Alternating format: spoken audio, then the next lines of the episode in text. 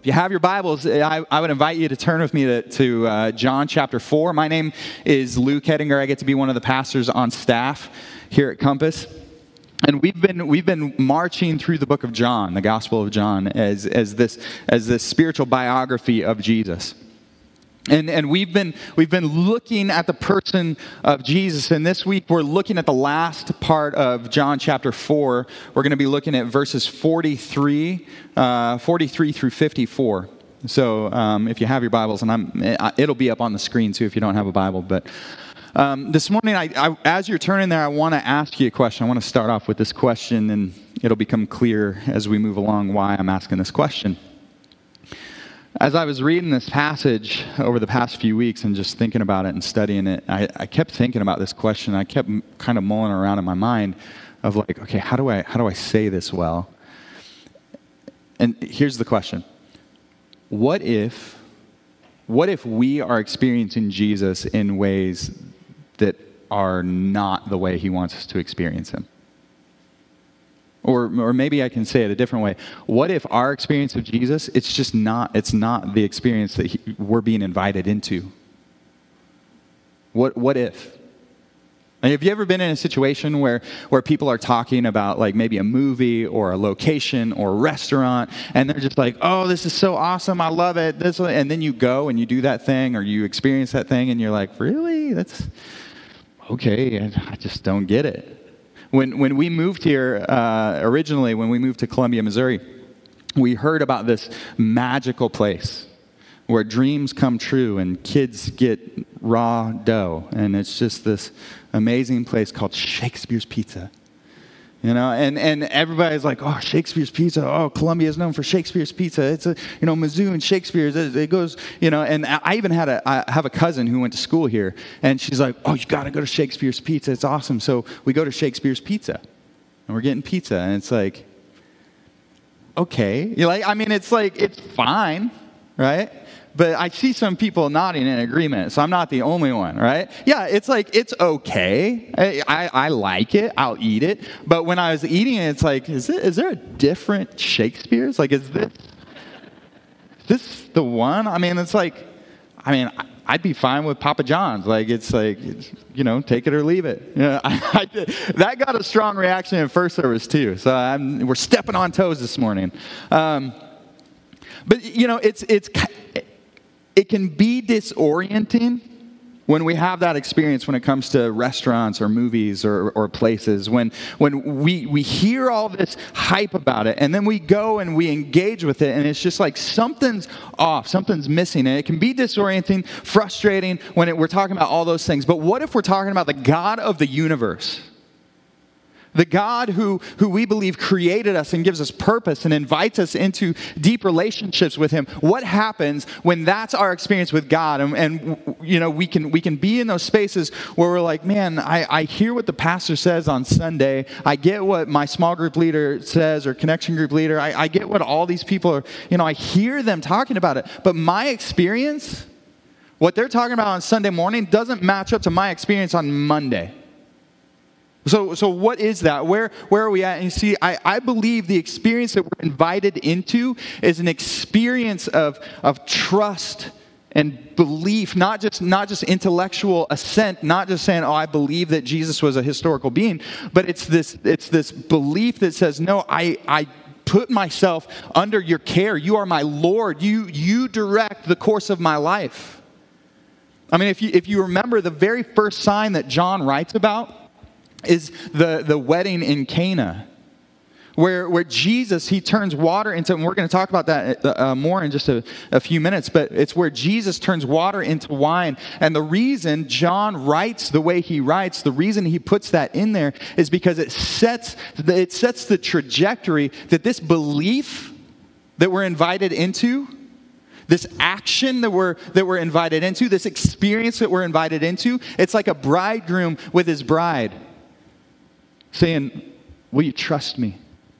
Will you align yourself with me? Will you come into relationship with me? Will you let your, your existence be altered by my presence? Will you, will you come and will you join yourself to me? That's what Jesus is saying all throughout the book of John.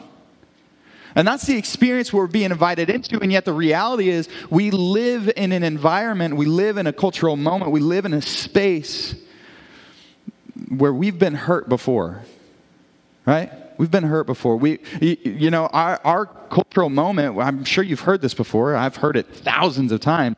Like, we, everybody is, our culture is highly spiritual and highly skeptical right highly spiritual there's there's so many you know we we purpose and higher powers and all these different things we we want to know what's behind all these different things but also we're highly skeptical especially of church of authority uh, uh, I've, I've heard it said before that we Google things long before we'll ask like a pastor about it now. You know, we'll go to WebMD and we'll, we'll look at, okay, what's this rash? And, and again, I'm not, I'm not inviting you to bring all your rashes to me. That's not, that's not the invitation, all right?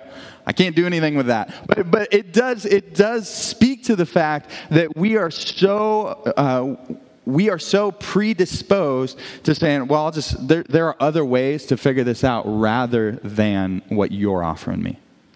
And I think it's because, again, we've been hurt. Trust is low. And if you're telling me Jesus is, is inviting you into a trusting experience, I don't, I've heard that before. I've heard that before, and I've been hurt before. And so this morning, what we're going to do is we're going to walk through this passage. And I believe what we see is we see a person who has an incredible experience with Jesus. And John kind of puts him in, in contrast to these people who miss it. And what I want to do is I want to look at three metrics um, that, that help us, or, or, markers that help us to, to know okay, how do, if that's what's being offered, how do I get there? And my prayer for you this morning is for us to be open and say, okay, where, if those are the markers, how do I how do I get into that space? Because markers are really helpful. Um, when my wife and I we were we were just dating, um, we would we would travel all over the place, and, and especially my, her family was in, lives in Raytown, used to live in Raytown. So we'd drive from Iowa to Raytown and visit her grandparents, and, and, and sure enough, every time we got lost. Like every time. This is before we had GPS on our phones. This is before we had phones in the car. You know, like this is, we, and we were too cheap to have the GPS that sits on your dash. And so we'd get lost every time. And, you know, uh, and, and not only coming from Des Moines to Kansas City, we get lost anywhere. Like we'd be we'd be in the middle of uh, Arkansas, you know, and, and we'd be lost. And so we'd call we'd call my wife's grandpa and say, he's like, where are you at? Because he's a truck driver. He's like, where are you at? Said, well, we're in you know uh, Oklahoma. Okay, what mile marker are you at? what? what mile marker? We're at mile marker 83. All right, well, here's what you're going to do. You're going to, you know, and he would, just because of the mile marker, he'd be able to say, okay, I see where you're at, and let me walk you to where I think you need to be. See, and that's the beauty about markers, is we can say, all right, this is where I'm at. Let's take a, let's take a real look at this. This is where I'm at. If you're telling me this is where I get to be, okay, let's maybe maybe I'll believe you. Maybe we can step into this. So what, what we're going to do is we're going to walk through the passage together. And we're just going to take our time. I'm not going to have you stand. We're just going to take our time walking through it. Uh, and then we're going to go back around and we're going to point out these markers and, and try and kind of assess where are we and where do we want to go. Before we do that, though, would you just pray with me? And we just need to ask God's help as we, as we get into His Word. Um, God, we, we praise you and we thank you. We praise you for your goodness to us. God, I praise you for the fact that I get to be on this stage, that I get to be uh, in this community of people who, who are desiring to see you, who are desiring to experience you, who are desiring to, to, to be people who are flourishing in this world that you invite us into. So, God, would you, would you speak to us this morning? Would you help us to hear your voice? Help us to, to see where we're at and where you're inviting us to come into, the, the experience that you're inviting us to have with you. We love you, God. We praise you. And it's in your name. Amen. Amen. So let's, let's read this together. We're going to be looking at John chapter 4, starting verse 43. And again, like I said, this is going to be disruptive. We're going to walk through it slow. Hopefully, you'll see why. Verse 43 After the two days, he left for Galilee Now, Jesus himself had pointed out that a prophet has no honor in his own country. When he arrived in Galilee, the Galileans welcomed him. Okay, let's just stop there, all right? All right, first we see John saying after two days he left for Galilee. Where, where is he leaving from? He's leaving from Samaria. We just we spent two weeks talking about the woman at the well. That's where he's from. He spent two days. The woman in the well, the, at the well, not in the well. The woman at the well. Uh, the whole town comes to Jesus, right? And and it says if, if you read just a few verses before this, uh, in, in verse uh, in verse forty one, it says, "And many more believe because of his word." It's, this whole town is coming to Jesus and they're, they're believing, and it's not just mental assent, not just intellectual assent, but they're putting their faith and their trust in Jesus, and people are getting transformed and changed. And it's crazy because Jesus is like, all right, let's go. Why? It says now Jesus in, in the ESV, different translations, that now also uh, can be read as for. He's saying, all right, we, we need to go for because Jesus himself had pointed out that a prophet has no honor in his own country. And that, that own country, you can read this in different ways. Most commentaries I've read this past week would, would say that what he's talking about is the, the area of Galilee. Jesus is a Nazarene. He's, he's from Nazareth, and, and he, they're going into this area of Galilee where Nazareth is, and he's saying, let's, let's leave this. This is great. We love this. People are, people are having a great time in Samaria, but we're going to keep going. And if you remember, one of the reasons he does that in, in John chapter 2, we see that John records the account of Jesus cleansing the temple. And it's interesting because this doesn't happen where John records it. In fact, the cleansing of the temple happens at the end of Jesus' ministry, but John records it at the beginning because he's trying to, to help us see the trajectory of Jesus' ministry right? He wants us to read the whole book of John, understanding that Jesus is on his way to the cross. Him cleansing the temple, that made a lot of people really angry. And it puts him on a collision course that ends with his death, crucifixion, and resurrection. And so what we see here is that that's the continuation of this of this trajectory. He's going, he's going to this place. And so I think that what John is inviting us to to kind of question is okay, we see the Samaritans, they accepted Jesus. Now we're going to see some people who have a different experience. And he says in verse 44, let's read again. Now, Jesus himself had pointed out that a prophet has no honor in his own country. Verse 45 When he arrived in Galilee, the Galileans welcomed him wait a second, right? Did Jesus get something wrong? Did we catch him? Finally, after 2,000 years, oh, we knew Jesus couldn't be all he was cracked up to be. It's a joke, right? We need to wake up a little bit. Maybe, hopefully, the coffee was still flowing when you got in here, right? No, I don't think that's the case. I think what John has invited us into is that something else is happening here. Jesus is saying, look, the prophet isn't, doesn't have honor in his own hometown. They get to his hometown, his homeland. He's being welcomed. It seems like he's getting honor. And yet, I believe John is inviting us into this space to say, okay, let's put our thinking caps on. Something else might be happening here right? Something else is going on. There's a belief that is that's not uh, aligned with what the Samaritans experience. In fact, uh, it says in in uh, John, let's see, right before this, in the end of John chapter two, uh, verse 23. Now, when he was in Jerusalem at the Passover feast, many believed in his name when they saw the signs that he was doing. Many of those people that believed when they saw the signs are these Galileans. It says that right here. They were at the Passover Passover festival, they saw. There was this sense of belief where it's like, oh, yeah, we know what Jesus is about. We know what he's going to do, and now he's here. And I believe what John is inviting us to, to be curious about is this acceptance that is only this acceptance that goes so far. The Galileans are like, oh man, the show's in town, right?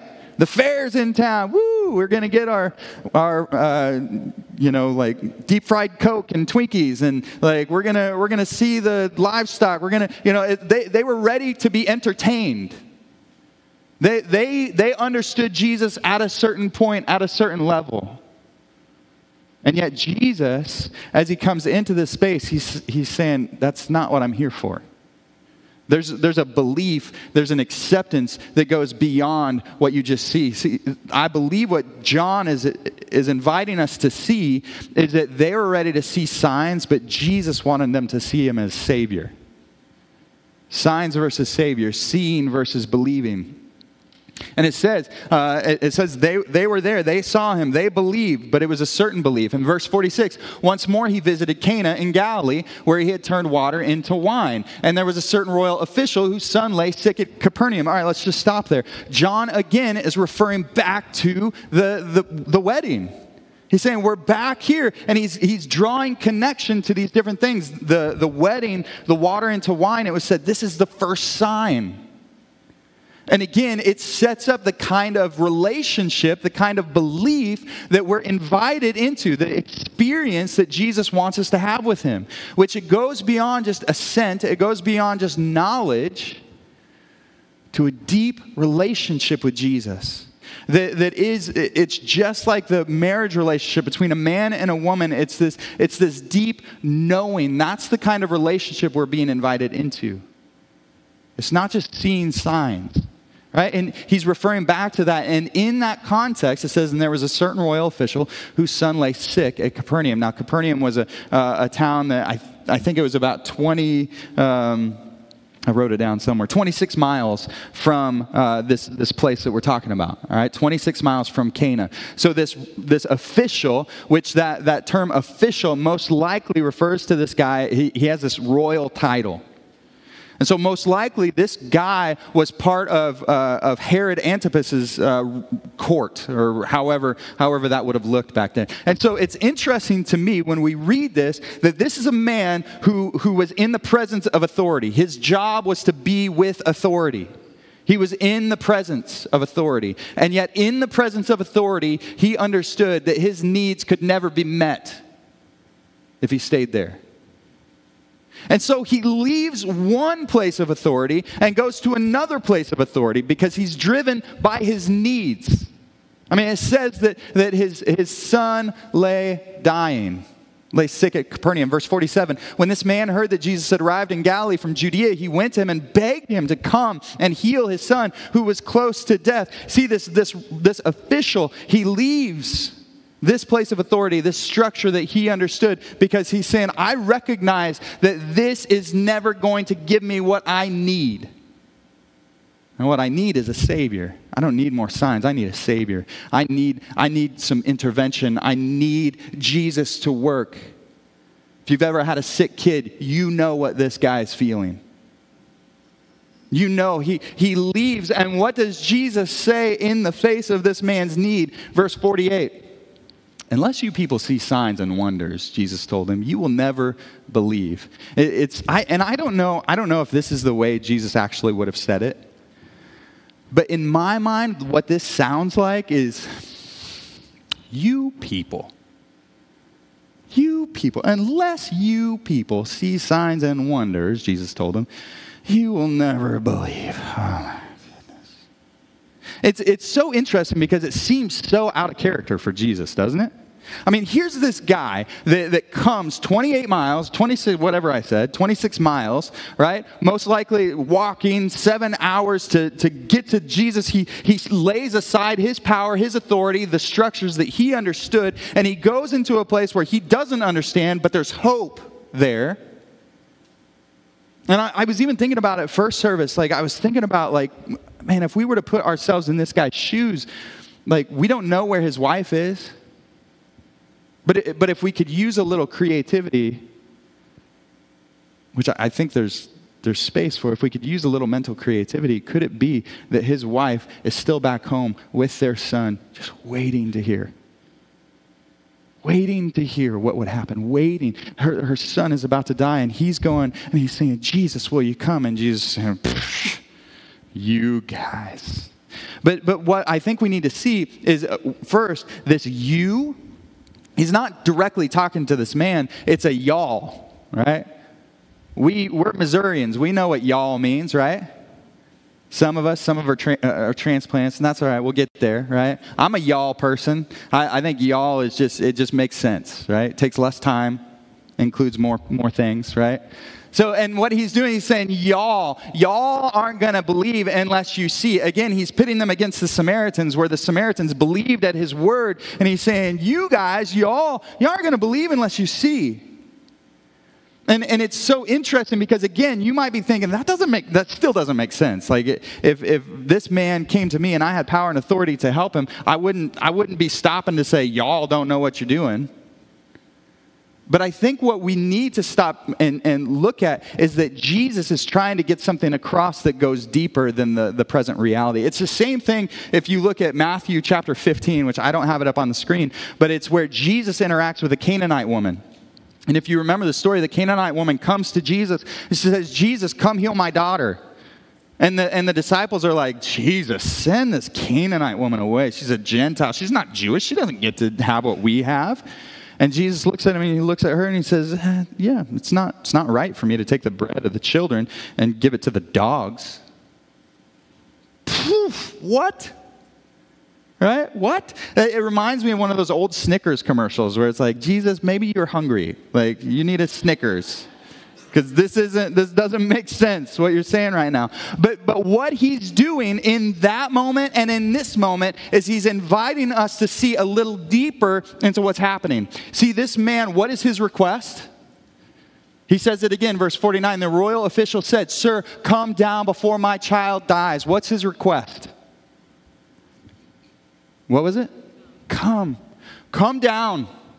Come with me Come, and come down before my child dies. Come down so that you can heal him. See, this, this Roman, not Roman, but this official, most likely a Jewish, uh, and again, there's all these different things we could say about that. Let's stay on track, right? You with me? All right.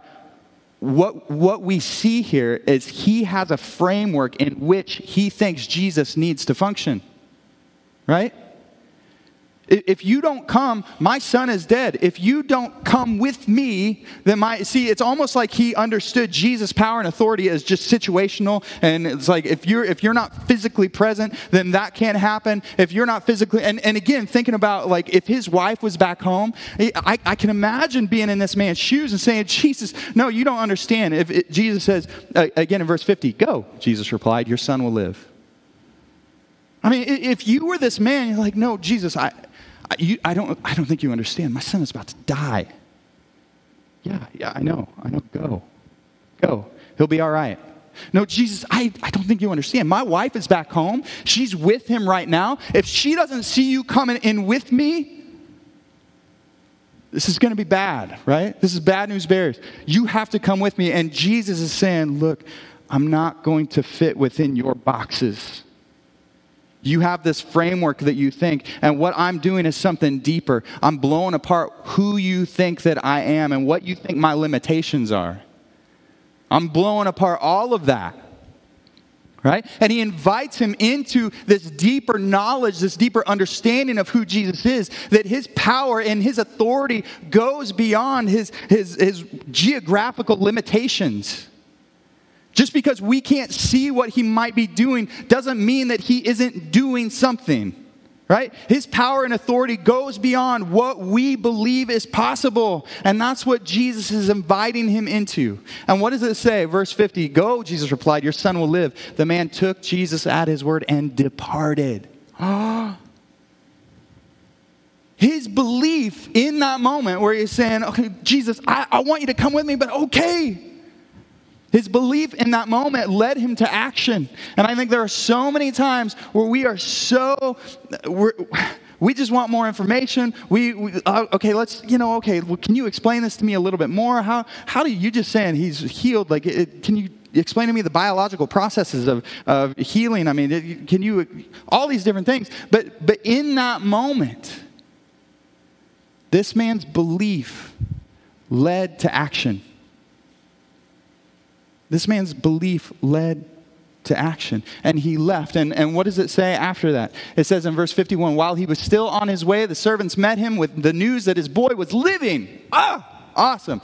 Verse 52 When he inquired as to the time when his son got better, they said to him, Yesterday at one in the afternoon, the fever left him. Then the father realized that this was the exact time at which Jesus had said to him, Your son will live. So he and his whole household believed. Do you see the progression of faith that's happening in this man's life? Do you see it? The first thing that we see is, is he has to come to a place where he's saying, this, this power structure that I'm in right now is not going to give me what I need. It's not, it's not going to fulfill me. It's not going to heal my son. It's not going to bring flourishing to me. Oh, oh, there's Jesus. Okay, there's a, there's a step of faith that he has, and he comes to Jesus. He, he steps outside of this power authority, and he goes to another uh, power structure and authority, and he says, Will you come? Come heal. So there's, he's, he's going deeper, right? And then what does Jesus say? Go, your son's healed. And the guy goes. I just think that's amazing. I, I, and I think part of it's so amazing because I can see my situation. I, I don't think I would just be like, yeah, okay, that makes sense. I think that would be so difficult. But he goes and his faith gets a little deeper and he believes in Jesus and he puts it into action. And then as he's on his way, people come and he's like, Your son's healed. And he's like, Oh, awesome. When did that happen? And they're like, Oh, I don't know. What was it? I don't know. What was it? One o'clock yesterday? Oh my goodness, one o'clock. Just let me just do this. That was the same time Jesus said, Go, your son will be healed. And his faith, he gets, just gets deeper and deeper and it grows even more. And then it says his whole household believes. See, I, I, think what we need to understand is that when we engage in this life of faith, when we have this experience with Jesus, we are taking steps. Faith is something that expands as we engage with it. It's like a muscle when, when, we, when we take steps. It's almost like we're like, okay, I, I don't know if I can do this, but okay. Oh, wow, this is amazing. Okay, maybe the next one, oh, oh, you know, and as we go, we just see more and more and more. And, and before we move on from this, I, I don't want us to, to, to mistake what I'm saying. I'm not saying this is a blind leap. I think so many times we think of faith and it's like, well, you're just asking, like, like Indiana Jones, you know, the, what was that, the Holy Grail? Yeah, there's a new one that just came out, whatever. But that's all we'll say about that, right? Uh, there's a new, uh, Holy Grail was one of my favorites, and, and there was this leap of faith where, where it's like, oh, there's no bridge there. All I see is a chasm, but okay, you know, and, and he just closes his eyes and he just goes like this. And, he, and oh, there's a bridge there. Oh, that's not what we're inviting you into. That's not the same thing. What we are inviting you into, the, the Christian life, is not to shut your eyes, turn your brain off, and take a step. The Christian life is to say, Do you trust that Jesus is who he said he is? Do you believe that he is the Son of God? Do you believe that he is God incarnate? Because if you do, then, then taking steps like what I'm talking about it makes sense. See, oftentimes I think we just talk about, well, we have to have more faith. And the reality is not about how big your faith is, but it's what your faith is in. What, what is your faith grounded in? Because you can have incredible faith, but if it's not grounded in the right place, it's not going to lead you to where you want to be, to the experience that Jesus has invited us to experience. See, what we're, what we're talking about is this man, as he continued to take steps of faith and belief, he continued to see more of who Jesus was. And it expanded beyond himself and went to his whole household. See, as, as we continue to walk through the, I mean, the last verse, th- this was the second sign Jesus performed after coming from Judea to Galilee. So we have the first sign, the, the water to wine, which represented all these different things. The second sign, I think what Jesus is, is talking about and what John is portraying is the scope of his power and his, his authority. Just blows apart our boxes. And so the question as we go through this passage is again, what are the markers that we can see if we're going to continue to take steps into this experience of trust and belief and faith and relationship that we're invited into? The first marker I think we see here is need versus overfamiliarity. That word is really hard. I should have picked a different word to say, but need versus over familiarity. See, as, as we look at this passage, there's this familiarity that the, the Galileans have with Jesus because they're like, oh, we know what Jesus is about. We know what he can do. We know, we've seen this. We've seen, uh, okay, Jesus, we, we want you to do these different things. And, and, and, and again, we can fall into that same place. Uh, uh, I've been in church for 42 years. Except for COVID, right? There was, there was a black hole there for a little while. I've been in church for 42 years. I know how this works. Right? I, know that, I know that if you come here and you sit in the same seat for more than two weeks in a row, that seat's yours. Right? That's just how it works. We don't, we don't ask questions, just how it works.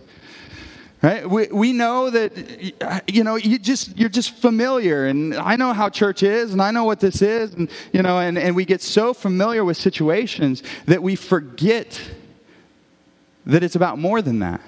There there are times there are times, I mean, uh, you know, we've, we've had a lot of medical things happen, and, you know, we have, we have a lot of stuff over the, over the past, I don't know, 17 years. We've, we've been in hospitals a lot. And, and it's, it's crazy because there are times where we'll be in the hospital for, you know, for a week or weeks.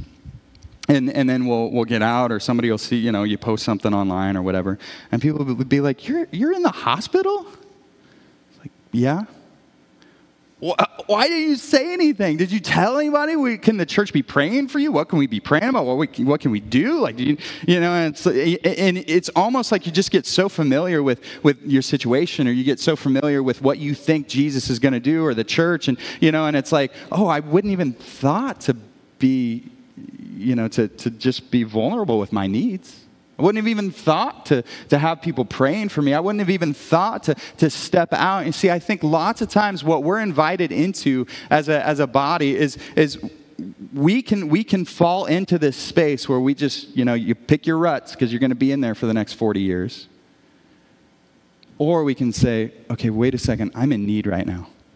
What does it look like for me to, to be, be vulnerable with my needs? What does it look like for me to say, yes, I'm hurting? Yes, I, I, we, we have connection groups. That's where that's primarily what we want to do. We want to create spaces where we can be vulnerable with our needs. I heard a pastor say one time that it's, it's okay to not be okay. It's just not okay to pretend like you're okay. Right? It's okay to not be okay. It's just not okay to pretend like you're okay. See, we're, we're invited, when we talk about these, uh, these places and these, these measures and, and, mile markers, one of them is all right, are we so familiar with our spirituality that we miss it? In the same way the Galileans did. The, the, second, the second marker that we, that we see is action versus information right? Action versus information. There's, there's this reality where, where, I mean, when this guy, when Jesus says, go, go, your, your son is healed. He goes uh, and, and he steps out into action. And when he steps out, it just, it just goes deeper and deeper. And, and I think that for many of us, we would look at that and say, well, I, wait a second. Wait, wait a second. That doesn't make sense. Everything I know, that, that just doesn't make sense. Can you explain to me more about how this works? Can you explain to me when you say he's healed, is that like, in, like boom, like instant, or is this a progressive healing, or is this, you know, like, I, I don't understand. And, and we step back, and oftentimes we want more information before we take a step because it's like, well, if I'm going to take a step, are you going to be there? If I, if I take a step, you, you know, you, you're telling me to make this phone call, or, or I'm, I'm being invited to, to say something to this person, or, or there's so many times where, where I feel this feeling of like, hey, maybe give them something. Maybe care for them. It's like, oh, I don't know about that. I, I would need to know more about their situation before I follow this little voice in my head, because they, they might be trying to take advantage of me right? We, we fall into this, this area where we're bound by our need for more information and we never get to the part where we put it into action.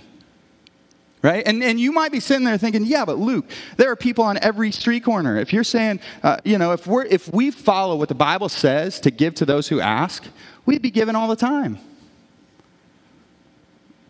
Maybe. I'm not, I'm not saying that I have this figured out. Please don't hear me say I, am not, like I was, I was thinking the other day when I was driving around, I was seeing this guy on the street corner and I, I'm hearing my message in my head and I'm thinking, what does it mean for me to be Jesus to this person? You know, and I have all the things in my head too. If I give them money, they'll use it for drugs and so on. You know, and, and we, I think that we can use a lot of different uh, reasons. We can justify why we don't live in obedience. We can justify why we're not action oriented. Instead of saying, okay, what is it? Let's be curious about what the Bible calls us to. Let's be curious because maybe it's not the best thing to give money to everybody who, maybe that's not the best thing. Maybe that would be detrimental. But the Bible still invites us to give to those who ask. So let's be curious about what that looks like as a church. And that's what we want to do. That's, as Corey talked about bless, that's what we're trying to do is we're trying to be curious about it. But see, the reality is oftentimes we stop with having more information and yet the Bible so often, God invites us deeper into relationship with Him before He gives us the information we need to go there. Right? I mean, God with Abraham, when Abraham in Genesis 12, God says, Abraham, leave your father's house, go to a land I'm going to show you. So, wait a second. Can you show me the land and then I'll go? Like, it seems like these steps are backwards, right? I mean, when, when the Israelites leave Egypt, they get to the Red Sea, and it isn't until the Egyptian army is at their back that God reveals his plan for a way forward right? It isn't until when, when the Israelites are marching through uh, the wilderness and they're getting ready to go to the promised land. Do you realize that the priests, as they're carrying the Ark of the Covenant, they get their feet wet in the Jordan River before God parts it? And it says, it's so crazy because it says the Jordan River was at flood stage. We Missourians know what that means, right? Been around 93, remember flood stages? No? Okay, I'm just really old, right? Oh, you're older than me. You guys know, right? You're just tired. Anyway, the, the Israelites, they get their feet wet. I mean, can you imagine if you're that front priest and you're carrying the Ark of the Covenant? It's like, okay, you guys ready? Okay. And they step out, and it's like, oh, God did what he said he would do. Isn't that amazing? What would it look like for us, Compass Church? What would it look like for us to be action oriented? Not put our brains on a shelf, fully engage our intellect, and yet say, okay, what does it look like for me to stop, hear the voice of the Lord, and ask, God, what do you want me to do about this? The, the last, the last marker that we're going to look at this morning, we're going to land the plane here, is depth versus distance depth versus distance. See, this, this guy, this official, he could have stayed where he was. He could have stayed in the court of Herod. He could have stayed there. And yet he knew that if he stayed there, he wasn't going to receive what he needed. And when he, when he came near to Jesus, again, what we, what we, like we said earlier, and when he came near to Jesus, each step just took him deeper and deeper and deeper into this, this reality, this new world, this new reality, this new flourishing that Jesus offered until at the end, as we read, his whole household believed. It wasn't just him anymore, but because of the steps that he took, all those around him benefited. It's like the kingdom is infectious. And when we take steps of faith, belief, stepping out, those around us will see. When we go into the workforce, when we go to, to McDonald's, when we go to wherever, preschool, wherever, wherever it is that we are, when we go to go back to, to school, I believe that what we see here is that faith continues to grow as we use it. And it doesn't just stay with us, it leaks and it gets spread around. And we can be super spreaders. Is it too early to use that phrase in a positive way? That's what we're invited into. And yet, again, there are so many times where we say, I've been there before. I, I, I, believe the picture that we have when we talk about this idea of depth versus distance, it's like a, it's like a dad in the deep end with his arms outstretched to his kids saying, Hey, would you jump? I got you. I got you. The, the band can come up. I want to share one story as they come. Uh, my kids and I, my family, we, we used to go to this, this church camp every year. And uh, we, we started going to the, the uh, Hidden Acres church camp up in Iowa. And uh, it's a E-free camp, and it's really cool. And I remember, I, I think my son was probably uh, Jet's age, which was is like like seven. I'm really bad with numbers and ages, but I think he was about seven when we got there. And I remember when we, we were walking around, we were seeing different things, and we went out to the lake area, and, and we look at the lake area, and there's this huge blob. You know what I'm talking about with the blob? It's this like big inflatable thing that goes out into the water, and you jump on it, and you know the other person that's on it gets shot off. And we were big fans of Wipeout at the time. You remember that show where it's like people were doing all these crazy obstacle courses, and it's so funny to watch them get hit and thrown into the mud. And my son, as we watch, he's like, "Dad, they got a blob." I was like, oh, awesome, buddy. That's so fun. Let's do it. And he's like, yeah. And so he puts on his little life jacket and we climb up and this, this like, this platform was big. Like it was super tall. And I was like, I don't know if he's going to do this. He gets out there, you know, and he just his little self and his little life jacket, and he just jumps out like a little frog, jumps out on the blob and kind of scoots out to the end. And he's sitting on the end, and he says, Dad, don't jump too high. So don't worry, buddy. I'm just going to step off. Don't worry. So I'm standing there, and I got my life jacket on, you know, and it was one of those moments. If you're a parent, you know those moments where it goes from like joy to terror and like that. I'm smiling, he's smiling. I step off, I just step off. I don't jump, I just step off. And I land and I'm smiling. It's just the sun shining, it's a beautiful day. And my smile goes like this because he just gets sh- launched into orbit. I mean, it was, I was like, I just killed my son. How am I gonna, how am I gonna explain this to my wife? He launches into orbit and he's like a pop bottle rocket, just like, and he does a like a front flip, and he lands just on his face, just like smacks on the water. And, you know, and I'm just trying to like climb off of this stupid inflatable thing and get to my son as fast as I can because he's just screaming, just, ah, I can't believe you did this to me. Why did you? You know, and, and I was just like, I'm sorry. I'm sorry. I'm a terrible father. From that point on, we, we'd come back and I said, buddy, you want to do the blob again? No, no. What do you want to do? I want to do the paddle boats. Oh, the paddle boats. Are you kidding me? The paddle. This was not a nice lake. Like this is not like a lake in Minnesota. It's not like this is this is like a, a swampy lake that's like stinky and you know it's got like lots of frogs and turtles in it. And we just you know like for years after that we just be in the paddle boats, just baking in the summer sun. Just like this is not fun. I hate my life right now. You know I'm over dramatic. I get it. But but I'd be like, but you want to go do the blob? No. Let's do the paddle boats. And for years we do that. And you see the, you know, the, the idea, I, I broke his trust. He's, he was living in a reality where it's like trust was broken. And, and the paddle boats, it might not have been as fun as the blob, but at least it was safe. Right? Yeah, it was smelly.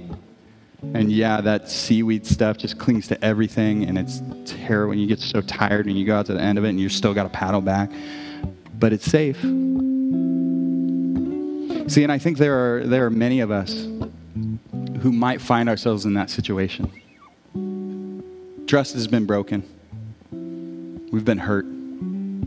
You know, it's like, well, you're, you're asking me to step out. I've done that before, and it hurts. You see, the reality is, um, one year, a long time after this, we get back to this camp, and I said, Buddy, you want to do the blob? Yeah, let's do it. I was like, oh, yes, no more paddle boats. We get to expand our experience from these stupid little paddle boats that I hate to like getting to experience just the broadness of what this actually can offer us. And it was great. We, he, he was a little bit bigger, you know, all the, all the things. We had an awesome time. And he kept doing it more and more and more. But see, again, the invitation I believe for each and every one of us this morning is of our Father saying, hey, here's, here's the experience I want you to have with me. I want you to experience the broadness of what it means to flourish. I want you to come into relationship with me. You know, these, these things that you're aligning yourself with, what you need is a Savior. Yeah, you want signs and you want to be entertained and you want all these different things, but I know that you need a Savior and I want to be that for you. And so I don't know where you're at this morning. I don't know what, what a yes might be like for you. Maybe, again, maybe you're in that place where you're so familiar with the things of Jesus, you can't even, you can't even think about being vulnerable with your needs. You, you just gotten so comfortable that, like the Galileans, you're going to miss it. Or, or, maybe for you, it's like, I just need more information. I need to fill up with all this information. And when I get enough information, then I'll step out into action. Or again, for you, maybe, maybe you're like, I, I'm okay with distance because I tried depth before and that hurt. Compass Church, the invitation is for us to take a step, to experience Jesus in a trusting, loving relationship and experience the arms of a Father who maybe we don't understand it, but He's good and He's present. And He has power and authority that will blow your boxes away. And when we do that, when we step out, church, I believe that Columbia is going to be impacted by that. I believe kingdom will come on earth as it is in heaven because we take steps of faith and belief in Him. Would you, would you pray with me?